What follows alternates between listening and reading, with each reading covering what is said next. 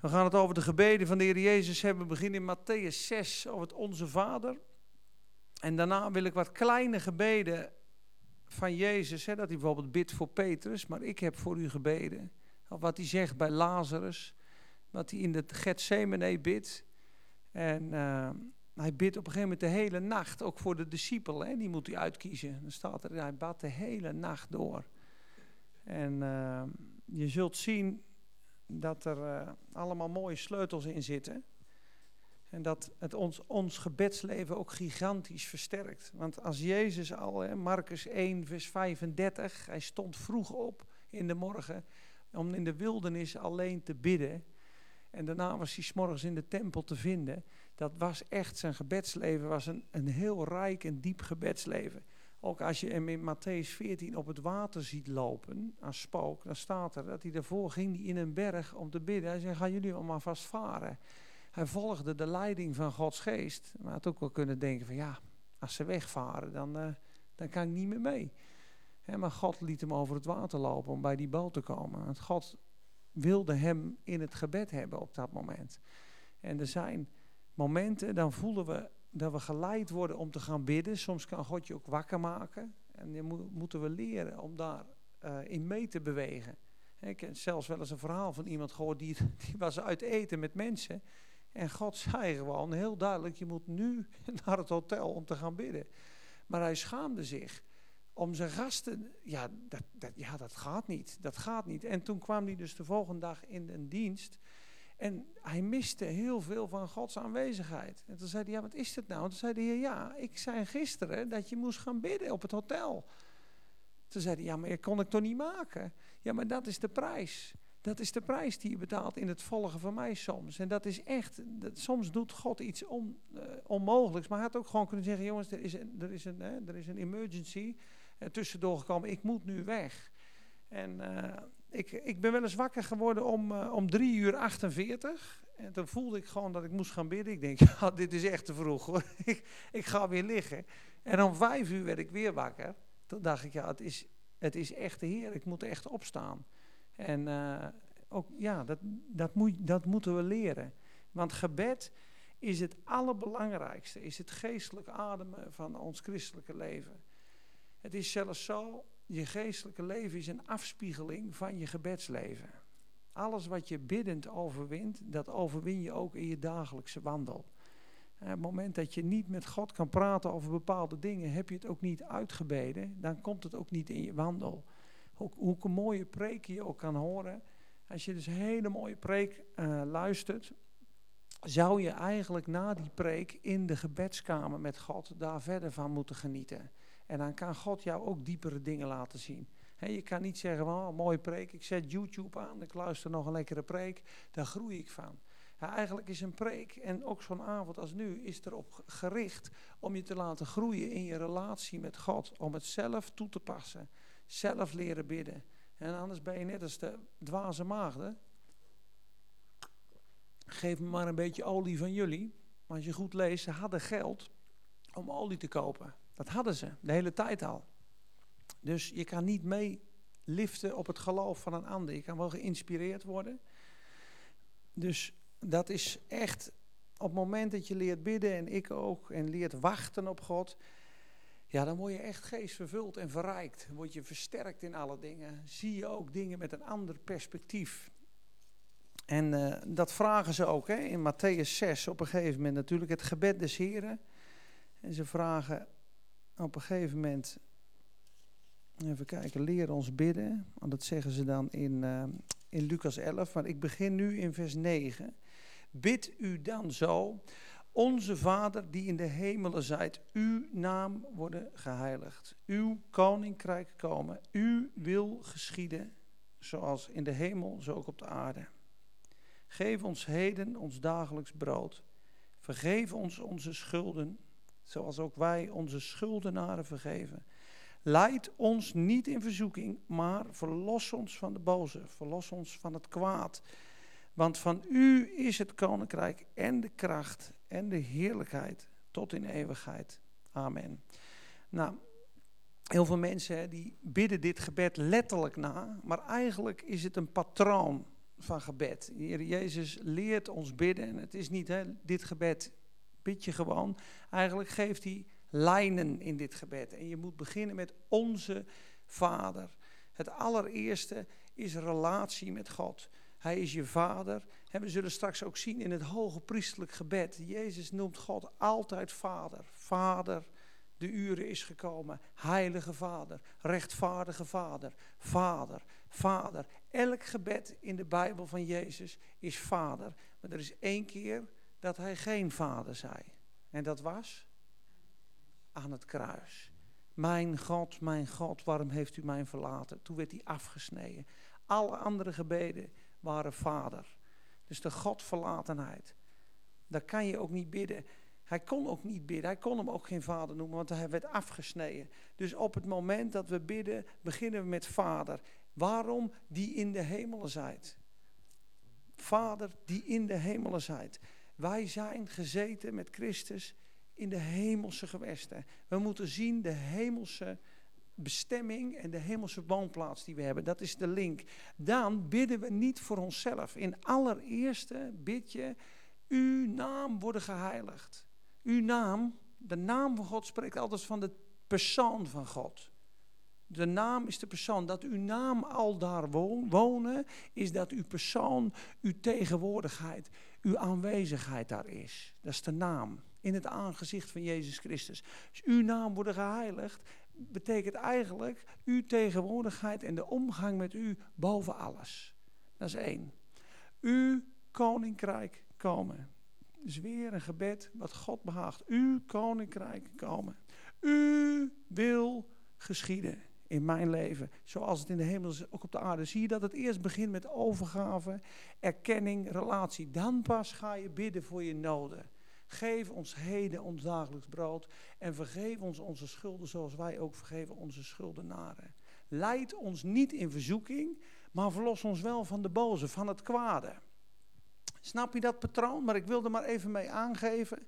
Bidden vanuit de relatie, vanuit de hemelse positie. Eerst zijn wil, eerst zijn koninkrijk, eerst zijn naam. Eert dit de naam van God, dan wil ik er niks mee te maken hebben als het Gods naam besmeurt. Daar moeten we naartoe. Dat is een heilig leven. En ze staat in een boek van Watchman niet zelfs iemand, het is misschien een beetje vergezocht, maar ik vind het wel mooi. Er zat een broeder in de, ker, in de, in de trein en toen vroegen er een paar, uh, wil je kaarten? Zullen we een potje kaarten? En die man zei, nou, deze handen die zijn van de Heer. En ik doe niet mee met kaarten. Ik heb heilige handen. En het was dan waarschijnlijk, uh, wij vinden dat misschien, uh, als kwartet moet je het niet mee vergelijken, maar ik denk dat het gewoon echt wereldskaarten was. Maar hij heiligde zichzelf in alle dingen. En op het moment dat wij God na gaan volgen, en uh, 1 Thessalonicense 5 vers 22 zegt, blijf aan, uit de schaduw van de zonde vandaan, staat er eigenlijk, hè, elke vorm van kwaad, onthoudt u van elke vorm en schijn des kwaads. Dus op het moment dat je al voelt, licht voelt, dit is een schijn of een vorm van kwaad, moet je je ervan onthouden. En dan zegt het volgende vers, dan heiligt God je geheel en al. Dat je onberispelijk en zuiver bewaard wordt. Dus die heiligmaking, dat is, uw naam wordt geheiligd. Uw naam wordt geheiligd in mijn leven. Uw naam, uw tegenwoordigheid, uw persoon is het allerbelangrijkste. Wat een leven krijg je dan. En dan zijn er heel veel die zeggen, ah, je bent wel heel overdreven hoor. Maar als je echt het puntje bij paaltje komt, is het Jezus heeft niets van doen met ongerechtigheid en de wereld. De wereld is een vijandschap tegen God, zegt Jacobus 4. Vijandschap. We zijn totaal niet van deze wereld. En dat is echt zo. Wil je hemels wandelen? dacht ik van de week aan. We willen hemelse vrede. Hemelse vreugde hemelse lieflijkheid. Oh, daar wil ik zo graag wandelen. Dan moet je ook hemels praten, hemels denken en hemels wandelen. Dan moet het niet meer aards zijn. Je kunt niet aards gaan praten, aards gaan wandelen, aards gaan handelen. En dan denk je, er komen alle zegeningen van de hemel maar achteraan. Dat kan natuurlijk niet. En op het moment dat je in de hemel bent, ben je in de opstandingskracht van de Heer Jezus. En dan kan je maar op één manier komen, door jezelf over te geven in de dood van de Heer Jezus. En dat hebben we gedaan. En dan moet je dagelijks instappen. Dagelijks moet je zeggen, heren, ik heb mijn leven aan u gegeven. Ik heb het recht niet meer om over mijn eigen leven te beschikken. Het doet me pijn, maar ik geef me over aan u. En wat doet God dan? Hij vermenigvuldigt je vreugde. En dan zul je het leven vinden. Uw naam boven alle dingen. Uw koninkrijk komen. U, weet je wat het koninkrijk is? De king dominion. De heerschappij van u in mijn leven. Zoek eerst het koninkrijk van God en zijn gerechtigheid. En alle dingen worden u daarbij geschonken en toegeworpen. Dus het ontbreekt je aan niets als je God op de eerste plaats zet. Dan, u wil geschieden. U wil geschieden, ook in mijn leven. Als we zo gaan bidden, zo gaan wandelen, komt er echt mega vrucht in ons leven. Echt waar. Maar vaak beginnen we, heren dit, heren wilt u dat, heren wilt u zus, heren wilt u zo, heren wilt u dat, heren wilt u bij me zijn, heren wilt u die, heren... Nee, maar begin, begin maar eens met vader. Uw naam wordt geheiligd. Ik ben hier voor u. U wil geschieden. Het gaat om u. Het gaat niet meer om mij. Uw koninkrijk komen. Is niet mijn koninkrijk komen. Mijn koninkrijk komen. Nee, uw koninkrijk komen. Dat is een echt een mooi, een mooi begin. Hey, goeiedag. Ga maar naar de volgende, Mark, als je wil. Dank u, heren. De gebeden van de Heer Jezus. Ik dank u, Vader. Dat is een hele mooie. Matthäus 11 gaan we naartoe. Ja, Matthäus 11, vers 25. Dit is een heel mooi vers. En dat is zo'n kort gebed van Jezus tussendoor in de Bijbel. In die tijd antwoordde Jezus en zei: Ik dank u, Vader, Heere van de hemel en van de aarde, dat u deze dingen voor wijzen en verstandigen verborgen hebt en ze aan jonge kinderen hebt geopenbaard. Ja, Vader. Ja, Vader, zie je, bid weer in Vader, hè? want zo was het u welbehagen. Alle dingen zijn mij overgegeven door mijn Vader en niemand kent de Zoon dan de Vader. En niemand kent de Vader dan de Zoon en aan wie hij de Zoon, aan, aan wie de Zoon het wil openbaren. Maar hier zegt hij dus, Vader, ik dank u dat al deze dingen verborgen zijn voor de verstandigen en de wijsgeren en aan kinderkens zijn geopenbaard. Dus je hoeft niet slim te zijn om de Bijbel en de liefde en de openbaring van God te ontvangen. Je moet worden als een kind. Dus daar dankt God, daar dankt Jezus gewoon voor. Daar verheugde die zich in. Ik dank u. Dus hoe slimmer, daarom heeft de wetenschap ook zo'n moeite om de Bijbel te interpreteren. En die snappen dat niet. Worden als een kind heb ik erbij gezet. Staat in Matthäus 18, ja, hij pakte dat kind. Als u niet wordt als een kind, kunt u het koninkrijk der hemelen niet eens binnengaan als u niet bekeerd wordt. En wie zich zo vernederen zal als dit kind, zal de grootste zijn in het koninkrijk der hemelen. Nou, als je dit stukje meeneemt, dat je thuis, uh, als je het woord leest, dat je leert om het als een kind te ontvangen. Dus dat woord, moet je, dat moet je, je moet het goed lezen. Kijk, als ik bijvoorbeeld 1 Korinthe pak, die heb ik erbij gezet, dan zie je het verschil tussen de wijsheid van de aarde en de wijsheid van de wereld, of, uh, en de wijsheid van God. Kijk, ik lees een stukje in vers 18. Want het woord van het kruis is voor hen die verloren gaan wel dwaasheid, maar voor ons die behouden worden, is het een kracht van God. Want er staat geschreven, ik zal de wijsheid van wijzen verloren doen gaan en het verstand van de verstandigen zal ik te niet doen. Waar is de wijze? Waar is dan de schriftgeleerde? Waar is de redetwister van deze wereld? Heeft God niet de wijsheid van deze wereld dwaas gemaakt? Want omdat in de wijsheid van God de wereld door haar wijsheid God niet heeft leren kennen, heeft het God behaagd door de dwaasheid van prediking zalig te maken hen die geloven. Immers, de Joden vragen om een teken, de Grieken zoeken wijsheid. Maar wij echter preken Christus de gekruisigde. Voor de Joden een struikelblok. Want die doen zo de best om God te dienen. En nu is het volbracht aan het kruis. Al, die, al dat proberen, al dat ijveren voor God, al dat strijden voor God is niks waard. Dat is een struikelblok voor ze. Daar werden ze van geërgerd. De ergernis van het kruis. De Grieken zochten wijsheid. Al die stoïcijnse wijsgeren. Studeren, studeren, studeren, studeren, studeren. En ze hebben nooit God kunnen kennen. En wat is het antwoord? Het kruis. Kinderlijk eenvoudig. Jezus Christus en die gekruisigd. Op het moment dat je je daaraan overgeeft en zegt: het kruis is voldoende, Jezus heeft het volbracht, stap je gelijk over in de gehoorzaamheid van God. Weet je wat er dan gebeurt? Dan bevestigt de Heilige Geest wat je met je hart op dat moment gelooft.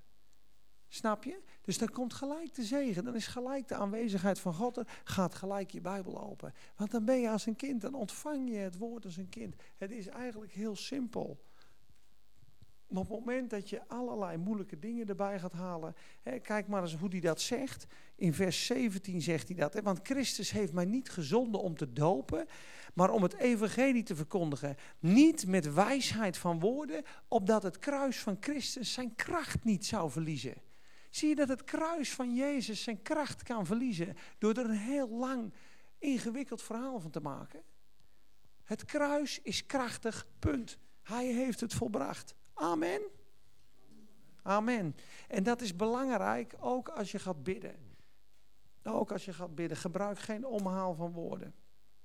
Nou, Lazarus, het verhaal van Lazarus. Moet eens kijken wat hier voor een mooie sleutel staat. Als Jezus voor het graf van Lazarus staat, bidt hij tot God. In vers 39 en 40. En dan bidt hij in vers 42. Je moet nagaan, Lazarus is gestorven, die is ziek. En op een gegeven moment hoort hij dat, is hij een aantal dagen weg. En dan zegt hij, je vriend Lazarus is ernstig ziek. Dan blijft hij, ik heb het wel eens eerder gedeeld in, in een vorig seizoen. Dan blijft hij op die plaats. Twee dagen. En dan gaat hij terug. Het is een aardige lange reis geweest, want hij is al vier dagen overleden weet je dat het de leiding van God was dat hij daar bleef. Dus hij komt daar bij het graf van Lazarus en dan komt volgens mij Martha of Maria, Maria zat in het huis. Hè? Martha, komt, Martha komt naar buiten en die zegt, Heer, als u hier geweest was, dan zou hij niet gestorven zijn. En dan zegt Jezus, ik zal hem opwekken. Zegt ze, nou, ik weet dat hij op zal staan de laatste dagen. Dan zegt de Heer, ja, maar ik ben de opstanding in het leven. Heb ik u niet gezegd dat gij, gij zou geloven dat gij de heerlijkheid van God zal zien? Dan gaat hij voor dat graf staan, daar staat iedereen bij. Moet eens kijken wat Jezus dan zegt. Johannes 11, vers 42.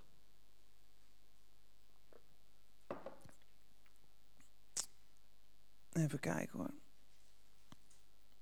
Je, oh ja, 41 begin ik, sorry, 41b. En Jezus hief de ogen omhoog en zei: Vader, weer Vader, ik dank u dat u mij verhoord hebt. Verhoord hebt. Verhoord hebt. Dus hij heeft onderweg al gebeden. Hij heeft al gevraagd aan God: wat gaan we dan doen? En de Heer heeft gezegd: blijf twee dagen. Hij zal sterven en ga dan om hem op te wekken want dan zal mijn glorie gezien worden.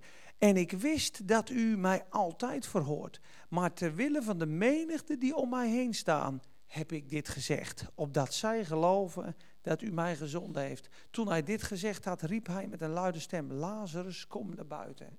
Maar zie je dat hij hier bij dat graf niet bidt, Heer, wek Lazarus op, dat hij het al weet? Dat hij al zo'n relatie heeft met God. Ik dank u dat u mij gehoord heeft. Maar omdat deze mensen hier om me heen staan, zeg ik het. Nou, dat gebedsleven moeten wij krijgen. Wij moeten een gebedsleven krijgen die zegt: Heer, wat gaan we vandaag doen? Hoe ga ik met deze situatie om? Corrie ten Boom, Nienke heeft het verhaal ook wel eens verteld. Corrie Boom wordt geleid door de Heilige Geest naar Schiphol toe. Maar ze heeft geen ticket. En ze staat in de rij. En de Heer heeft er toch een ticket beloofd. En er is er nog maar één voor haar. En dan komt ze bij het loket. En op dat moment komt er iemand aan. Hier is je ticket. Wat een vertrouwen op God. Wat een afhankelijkheid. Nou, die afhankelijkheid brengt de wonderkracht en de tegenwoordigheid van God. Jezus, de hele nacht laten we het maar gelijk lezen. Dat is een mooie opbouw. Verkiezing der apostelen, twee verder.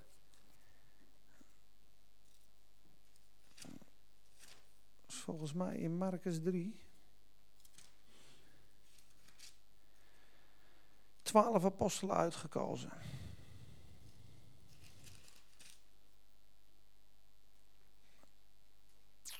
Ja.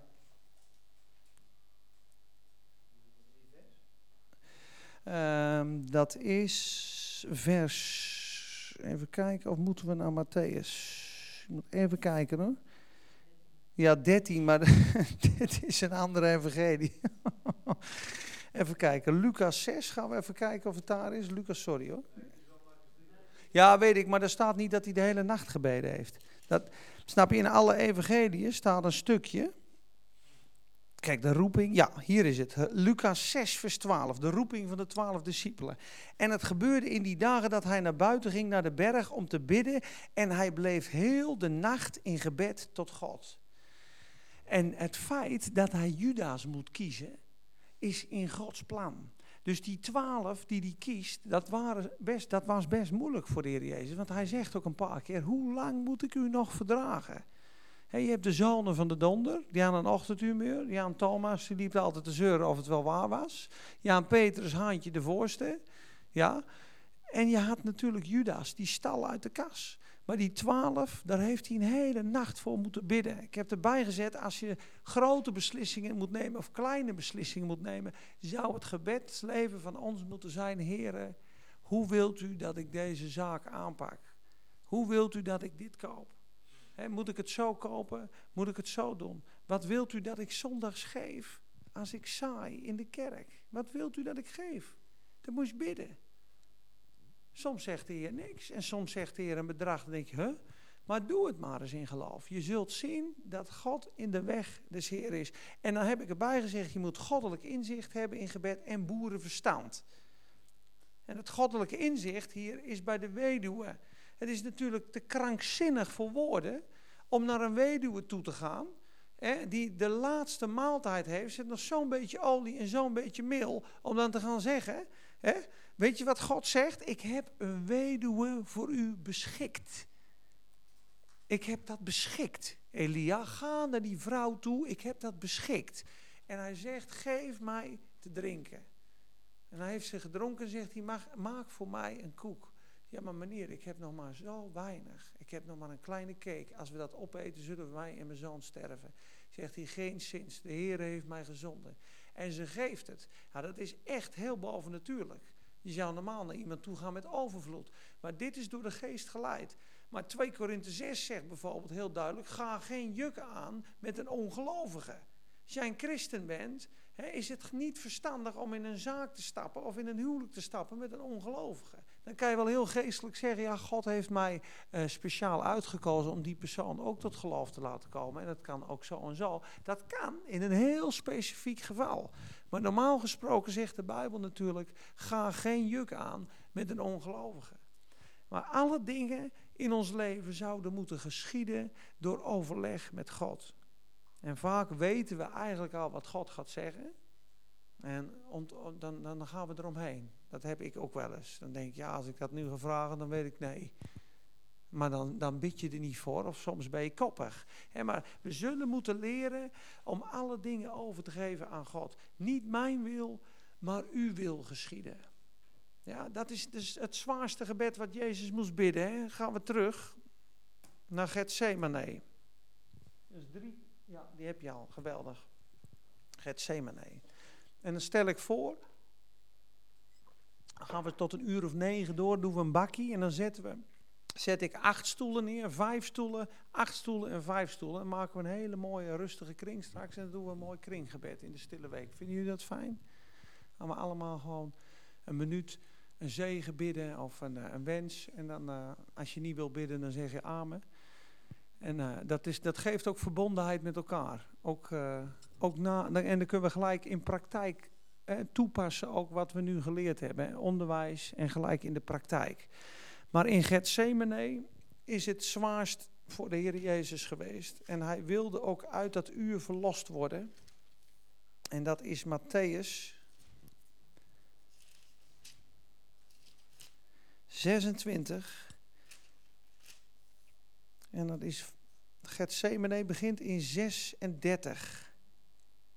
En ik moet wel iets zeggen, dat heb ik een zondag gepreekt. En dat staat hier ook in, maar ik heb het woord wel opgezocht. Er staat dat Jezus zeer angstig werd. Het staat er toch eigenlijk niet. Er staat, hij werd zeer uh, uh, eigenlijk perplex. Hij was helemaal van slag. Hij was in een depressie. Hij was, uh, ja, hoe moet ik het zeggen? Zielsbenauwd. Maar het is geen, het, het, staat hier, hij begon bedroefd en zeer angstig te worden, maar he became very heavy, staat er. Sorrowful unto death, heel bedroefd en gewoon perplex, calamity.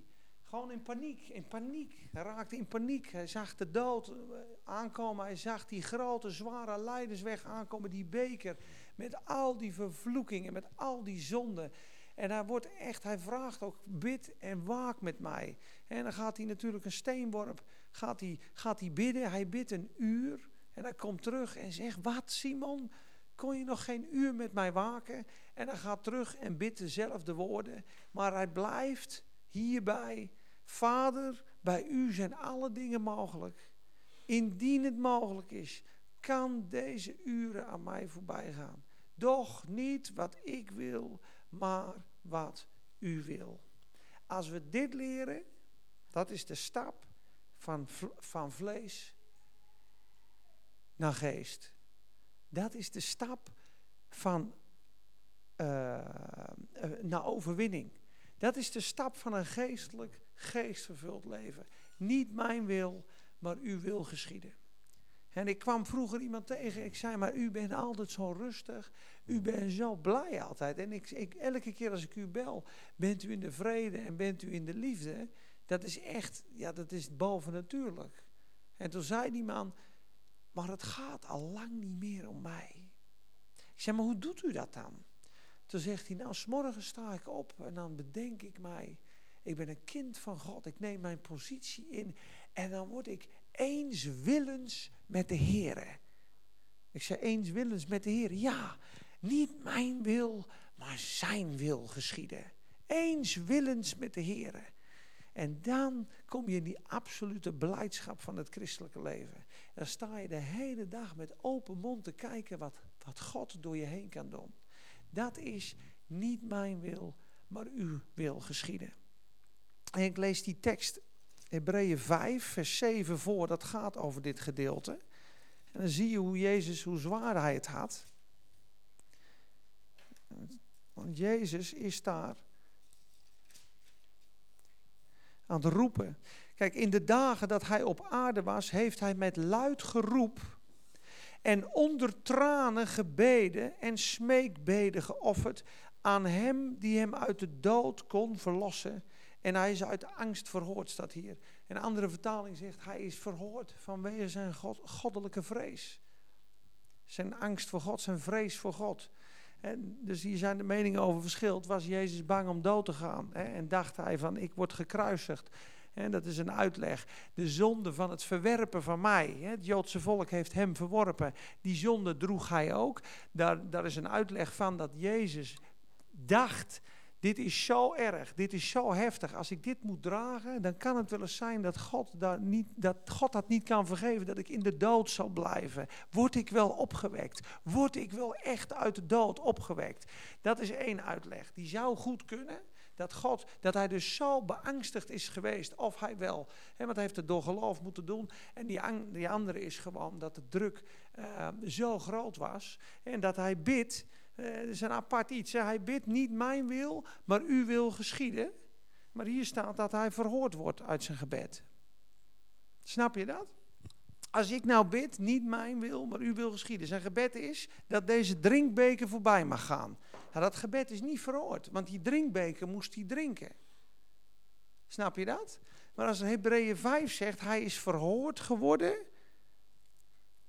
uit, en hij is, hij is verhoord geworden uit de angst. Dus hier spreekt het wel degelijk dat, hij, dat God hem verhoord heeft, dat hij hem uit de doden heeft opgewekt. Snap je? Dus je kunt hierbij bij concluderen dat de eerste uitleg de goede uitleg moet zijn. Jezus heeft de dood gesmaakt en Jezus heeft de straf van de zonde volledig gedragen en hij is verhoord geworden. Hij heeft gebeden, hij heeft het in geloof moeten doen en daar heeft hij met sterk geroep en tranen voor gebeden. Heren, u moet, kijk, daar staat er, hem die hem uit de dood kon verlossen. Hij heeft gebeden aan hem die hem uit de dood kon verlossen. Dus de doodsangst is op hem geweest. En God heeft hem verhoord vanwege zijn goddelijke vrees. Zo lees ik het althans.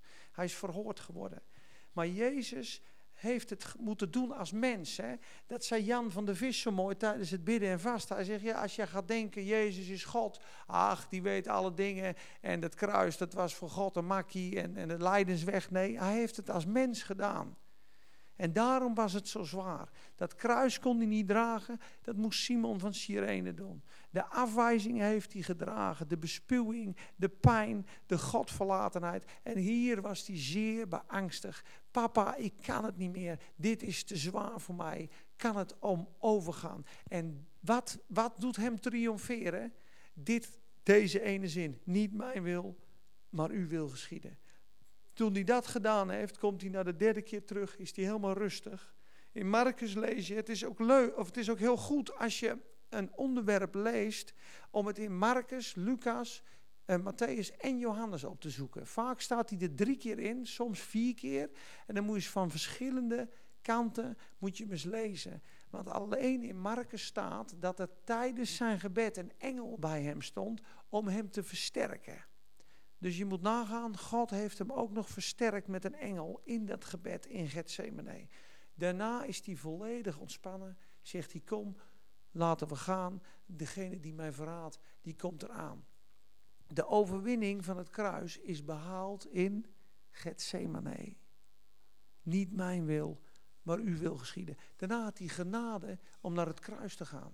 Dat zegt Hebreeën 2. Hij heeft door de genade van God de dood gesmaakt.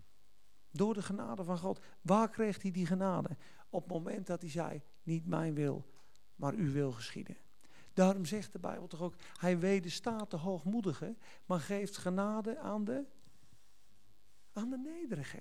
God wederstaat de hoogmoedige, maar geeft genade aan de nederige. Op het moment dat je het zelf doet, dat je God niet raadpleegt, dat je in eigen kracht bent, laat hij je ook gewoon doen. Nou, doe het maar. Dan loop je vast en dan roep je God weer. Maar hij verleent zijn genade aan degene die zich vernedert. Olie, oliepress, ja. Ja, olijfpress. Uh, oil, oil press or olive press, ja. Geperst, ja. En hij ging er heel vaak bidden. En dan had hij weer verse olie. Dat is Psalm 92, lekker fris, verse olie. Dat is prediken 9 vers 8. Dat is een mooi vers om te onderstrepen in je Bijbel. Laat uw kleren altijd wit zijn en laat uw hoofd geen olie ontbreken. Weet je wat dat betekent? Prediken 9 vers 8. Kleren in de Bijbel spreken altijd van je wandel. Hoe je wandelt. Als er staat, laat uw kleren altijd wit zijn, betekent heb altijd een reine en oprechte wandel. En laat uw hoofd geen olie ontbreken. Is, zorg ervoor dat er verse olie elke dag op je hoofd zit van de Heilige Geest.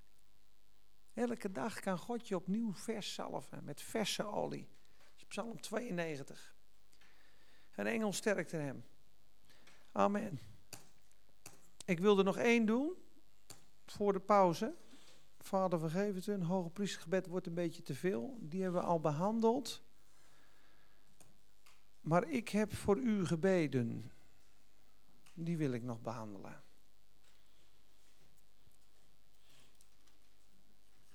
Lucas 22. Leren jullie wat? Als er vragen zijn, moet je ze gewoon stellen hoor. Dat is leuk hoor. Ja.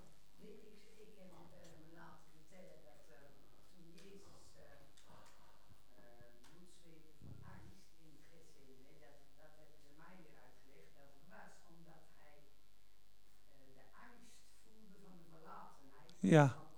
Mm -hmm. Mm -hmm. Ja, ja. Ja, dat kan heel goed. Want kijk, er staat ook in de encyclopedie, hebben wij het wel eens opgezocht. En daar staat inderdaad, als je angst op angst op angst op angst op angst hebt, dan zweet je bloed. Staat in de gewone medische encyclopedie. Dus je moet nagaan dat uh, die last, uh, die drinkbeker, ja, daar zit natuurlijk alle corruptie en verkrachting en moord en alle zonde van alle mensen. Dat is zo tegen natuurlijk. Hij werd ook zonde gemaakt. En hij kende de zonde niet. Dus ik geloof zeker dat, dat, dat ondanks dat er staat, hij werd zeer bedroefd. En tot, tot aan de dood toe is mijn ziel bedroefd. Dat er ook, ja, ik denk ook wel menselijk, menselijk gezien, dat hij heel veel angst heeft ervaren. Ja. Doodsangsten. Ja, want ik bedoel, heb je wel eens in, in, de tijd dat wij hier leven iemand gehoord die bloed Nou ja, nee. Ja.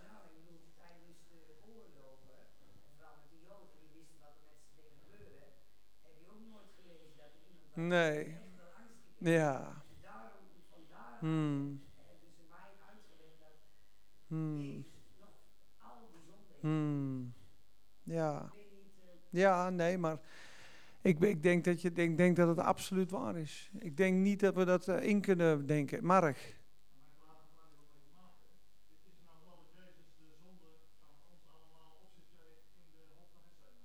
De vraag is, even voor de band, is het zo dat Jezus alle zonden van ons op zich kreeg in Gethsemane? Ja, ik, mijn persoonlijke overtuiging is, is ja.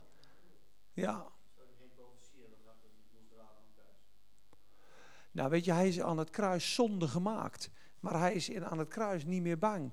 In Gethsemane is hij in zware strijd, zware zielenstrijd. En op onderweg zeggen ze op een gegeven moment, eh, zijn ze aan het huilen. En zegt hij, huil niet voor mij, huil liever voor jezelf. En hij is eigenlijk de hele tijd rustig, voor Pilatus ook. Hè. Hij antwoordde hen niks, ze verbaasden zich. Zoveel beschuldigingen. En u zegt niks. En hij, eigenlijk aan het kruis is hij ook nog aan het bidden. Dus daar wordt hij echt zonde gemaakt. Ik denk echt inderdaad, in Gethsemane is die last is zo krachtig op hem geweest. Van alle zonde, van alle ellende.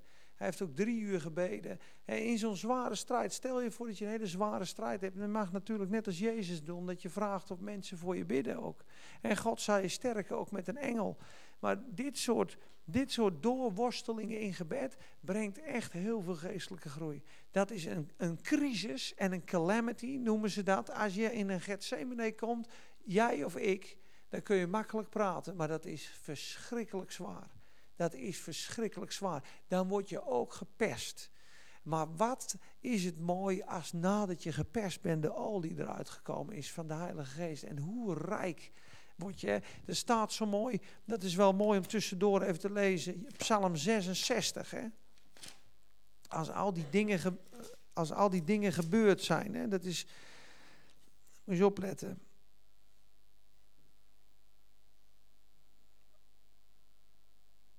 66, ik zit in 65, hè, ik denk al. Um, 10, 66, 10. Want u hebt ons beproefd, o God. U hebt ons gelouterd, zoals men zilver loutert. U had ons in het net gebracht. U had een knellende band om ons middel gelegd. U had de sterveling over ons hoofd doen rijden.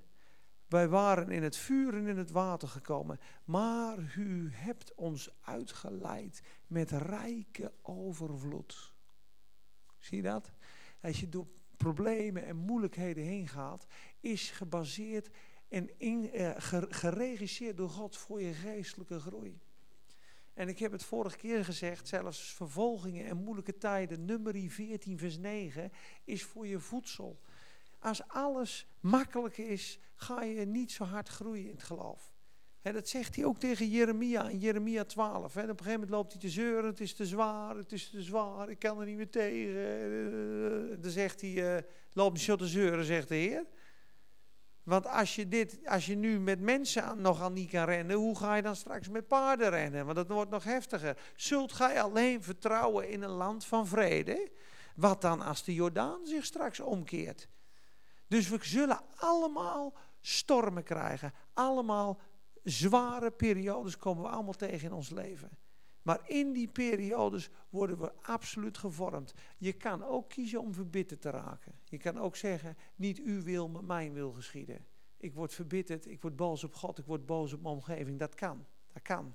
Dan kom je er niet uit met rijke vervulling, dan verlies je terrein. Dat is echt droevig. Er zijn ook mensen daardoor bij God vandaan gegaan. Misschien wel omdat ze niet wisten dat het van God bedoeld is om ze nog dichter bij Hem te brengen.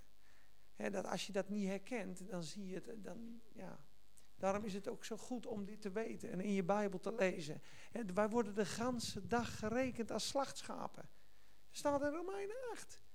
Maar in dit alles zijn wij meer dan overwinnaars door Hem die ons heeft liefgehad. Want ik ben verzekerd dat niets ons kan scheiden van de liefde van Christus. Ja, daar moest Jezus doorheen. Maar deze sleutels, het is geopenbaard aan de baby's. Het is aan mijn vader. Ik bid tot mijn vader. Ik bid vanuit een relatie. Ik bid, uw naam worden geheiligd. Uw koninkrijk komen. Uw wil geschieden. Niet mijn wil, maar uw wil geschieden.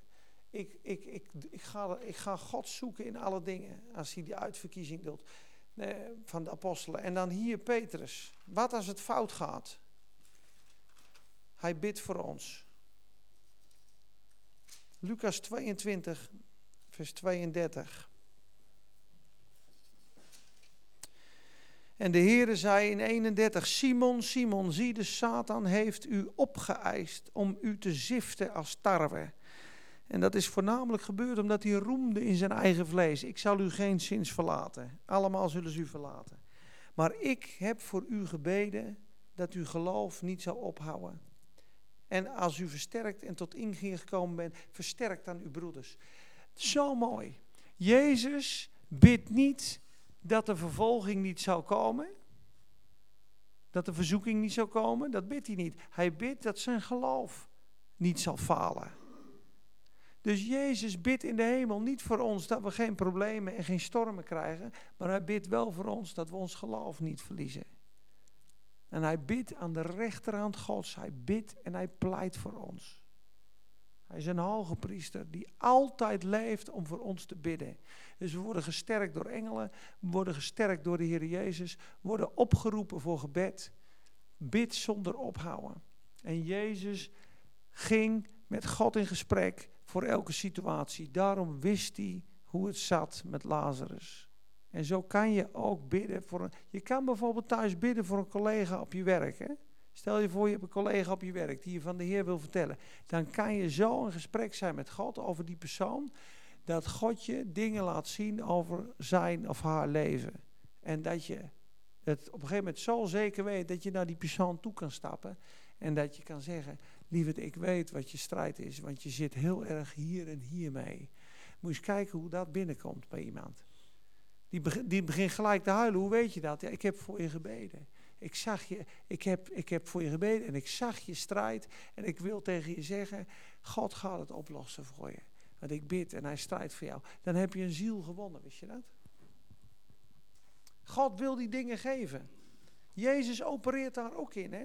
Dus je moet nagaan, overal waar Jezus in wandelt, daar kunnen we in wandelen hoor. Het is niet een utopia, dat was Jezus. Jezus deed als mens. Wat Jezus zag bij Nathanael, ik zag u onder de boom zitten, dat is gewoon omdat hij zo dicht met God wandelt. Er zijn zat mensen op aarde die zo profetisch zijn hoor. kijk maar in Lucas 6, vers 40, als je het niet gelooft. Iedere discipel het is goed als een discipel wordt zoals zijn meester. Iedere discipel die volwassen geworden is, zal exact zo zijn als zijn meester. Dat staat er. Als Jezus in ons een klein kind is, en die groeit en die groeit en die groeit. En wij laten hem zijn, God zijn. En we zoeken zijn aangezicht en zijn wil. Dan zal ik je zeggen dat zijn leven door je heen openbaar komt. Welk aspect van zijn leven, dat weet ik niet. Of het zijn liefelijkheid is, zijn nederigheid, zijn voetenwassende houding. Of zijn demonen uitdrijvende kracht. Of zijn opofferende, zelf, zelfopofferende liefde. Dat weet ik niet. Maar er komt een aspect van de Heer Jezus door je heen. Daarom werden ze in Antiochië voor het eerst christenen genoemd. Waarom? Waarom werden ze in Antiochië christenen genoemd? Omdat ze Christus zagen in die mensen. Ze zagen de, de, de, de, de bewegingen, de liefde, het karakter van de Heer Jezus. En hoe komt dat tot stand? lieve broers, lieve zussen, en dat geldt net zo hard voor mij, door gebed. Door tijd door te brengen met de Heer Jezus. Op het moment dat je hart uitstort, op het moment dat je zegt, niet mijn wil, maar uw wil geschieden. Je weet, engelen staan mij bij. Je weet, hij bidt voor mij. Je weet, ik heb een vaderlijke band met hem. Dan ga je van kracht tot kracht. Dan ga je groeien in je geestelijke leven. En dan krijg je geestelijke ogen. En op een gegeven moment stijg je op als een adelaar. Zij die op de Here wachten, zullen nieuwe kracht putten. Ze zullen opstijgen als adelaars. En wat is een adelaar? Die staat bekend om zijn scherpe visie. Die kan op drie kilometer een konijn zien lopen. En die laat zich door de wind helemaal optillen. Dan word je door Gods wind zo boven de situatie uitgetild. Krijg je zo'n goddelijk inzicht.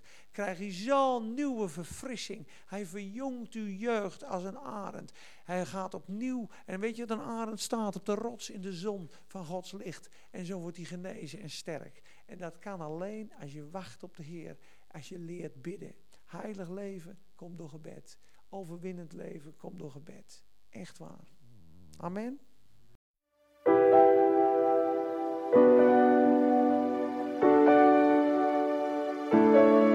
This is a